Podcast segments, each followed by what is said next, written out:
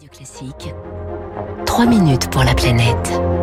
Avec Baptiste Gabory. Bonjour Baptiste. Bonjour François, bonjour à tous. C'est une annonce qui a fait l'effet d'une bombe. On en parlait dans le journal de six heures trente. La ministre de la Mer, Annick Girardin, a évoqué la possibilité d'indemniser les pêcheurs qui n'obtiendront pas de licence post-Brexit. Un plan de sortie de flotte. Autrement dit, bah, c'est une prime à la casse, hein, Baptiste, ce qui déclenche la, co- la colère des pêcheurs. Un fiasco, un renoncement. Voilà le sentiment hier des pêcheurs après cette annonce lâchée en ouverture des Assises de la Mer organisées hier et aujourd'hui dans le Finistère. Il nous faut nous préparer à ne pas obtenir tout ce que nous attendions, selon Annick Girardin. Colère des pêcheurs, mais aussi des élus locaux.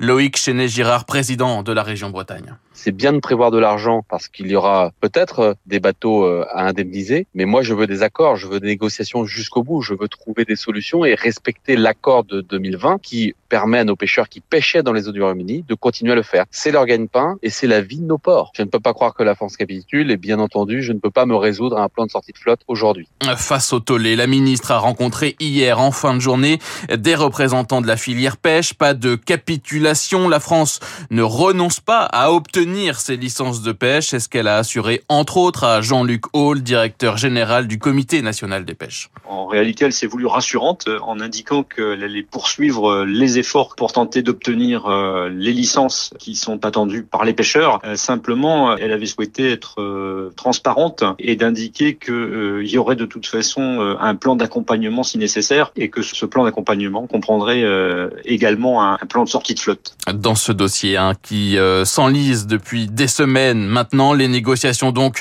se poursuivent, mais le plan de sortie de flotte, euh, s'il ne doit être qu'un dernier recours, il est désormais bel et bien envisagé.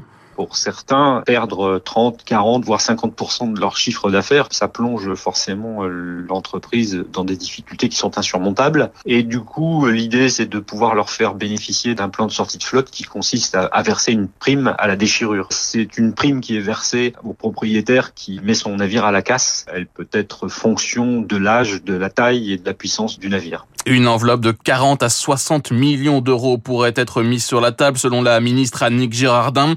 Cela pourrait correspondre à une centaine de navires détruits, selon un pêcheur, des professionnels normands et bretons, qui devraient, eux, se mobiliser dans les prochains jours. Ils ont décidé de laisser encore quelques jours aux négociations et ils ont annoncé qu'ils allaient mener des actions avant la fin du mois. Ça peut être effectivement des actions de blocage, des actions qui permettront de faire sentir au Royaume-Uni que eux aussi peuvent être embêtants pour l'activité économique de leur pays. Ne pas lâcher, c'est ce que demande également le président de la région Bretagne, Loïg Chesnais-Girard, sous peine de créer, dit-il, un dangereux précédent.